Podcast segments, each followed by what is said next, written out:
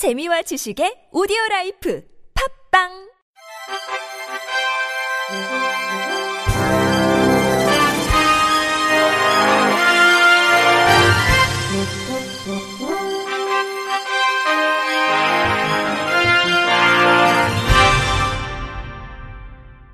청취자 여러분 안녕하십니까? 4월 29일 월요일 KBIC 뉴스입니다. 한국시각장애인연합회는 지난 25일부터 이틀간 서울 여의도 이룸센터 누리홀에서 2019년 시각장애인 복지시설 직원 연수를 실시했습니다.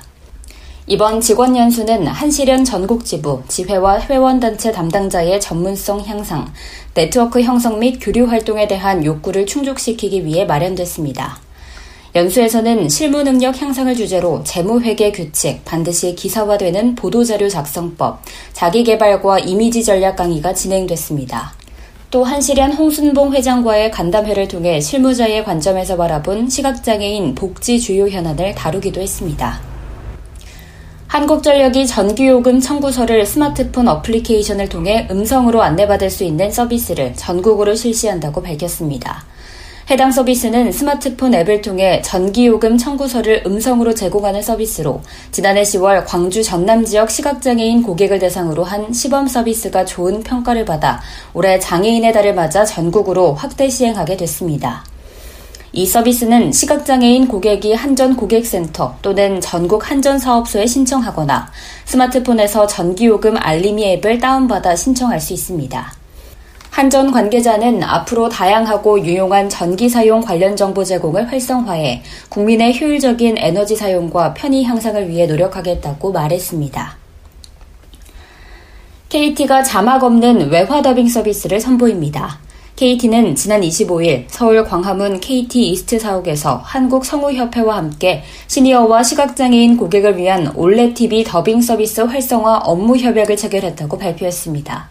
이번 업무 협약에 따라 KT와 한국성우협회는 외화를 볼 때 자막 이용에 어려움을 느꼈을 50에서 60대 고객과 시각장애인들을 위해 국내 최초로 외화 한국어 더빙 VOD 서비스를 선보일 계획입니다. TV에서 많이 들어왔던 익숙한 목소리의 전문 성우들이 더빙에 참여해 영화 Mission Impossible Fallout, 인턴 등 인지도 높은 흥행 영화의 외화 더빙 타이틀을 제작할 예정입니다.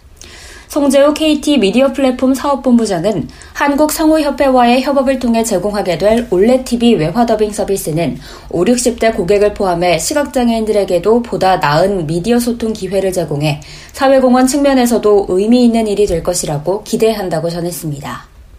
이현희 한국성우협회 이사장은 올레TV 외화 더빙 서비스는 소외계층 없이 모든 시청자의 문화 접근권을 보호한다는 측면에서 정말 뜻깊은 작업이 될 것이라며 성우들이 그 어느 때보다 질 좋고 흥미를 더하는 콘텐츠를 제공할 수 있도록 마음을 다해 녹음 작업을 진행할 예정이라고 말했습니다. 레고 그룹은 프랑스 파리에서 열린 지속가능 브랜드 컨퍼런스에서 시각장애 아동이 효과적으로 점자를 익힐 수 있도록 개발한 레고 점자 brick을 선보였다고 밝혔습니다.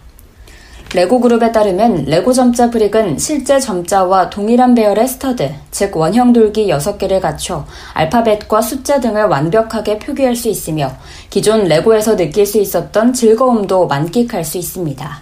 또 비장애인도 레고 점자 brick을 함께 즐길 수 있도록 brick 하단에 각 점자가 의미하는 알파벳, 숫자 혹은 기호를 새겼습니다. 2011년 덴마크 시각장애인 협회가 처음 제안한 이 프로젝트는 2017년 브라질의 도리나 노윌 재단을 통해 구체화됐으며 이후 레고 재단과 덴마크, 브라질, 영국, 노르웨이 등 다양한 국가의 시각장애인 협회가 협력한 결과 첫 시제품이 나온 것으로 알려졌습니다. 존 구딘 레고재단 대표는 시각장애 아동들도 여느 아이들과 마찬가지로 놀이를 통해 세상을 탐험하고 빛나는 꿈과 미래에 대한 열정으로 가득 차 있지만 장애가 있다는 이유로 우리 사회에서 배제되곤 한다며 놀이는 가장 효과적인 교육법인 만큼 이번 레고 점자 brick 프로젝트를 통해 아이들 더 나아가 사회 전반에 긍정적인 영향을 끼칠 수 있도록 힘쓸 것이라고 강조했습니다. 한편 레고그룹은 오는 2020년 레고 점자 brick을 출시할 계획이며 현재 덴마크어, 노르웨이어, 영어, 포르투갈어로 테스트 중인 것으로 전해졌습니다. 제품은 알파벳과 숫자, 수학 기호, 간단한 게임 기능 등이 포함된 약 250가지 brick으로 구성되며 추후 테스트 국가 내 파트너 기관 등에 무료로 배포될 예정입니다. 전북 남원시가 시각장애인들의 편의를 위해 관광 안내 책자인 남원에 빠지다를 점자로 제작했다고 밝혔습니다. 남원에 빠지다 점자 책자는 남원역을 비롯해 광한로원, 춘향 테마파크, 실상사, 만인인총, 혼불문학관, 국악의 성지, 종합안내센터, 남원시청 안내실 등에 비치됩니다.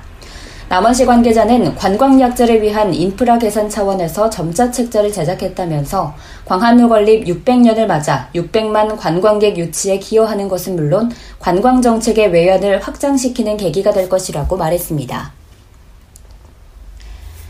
이동이 불편한 장애인들은 아무래도 장애인 콜택시를 자주 이용합니다. 그러나 막상 이용하려다 보면 불편한 게 한두 가지가 아니라고 하는데요. 장애인을 오히려 힘들게 만드는 일부 장애인 콜택시 행태를 MBC 현지호 기자가 취재했습니다.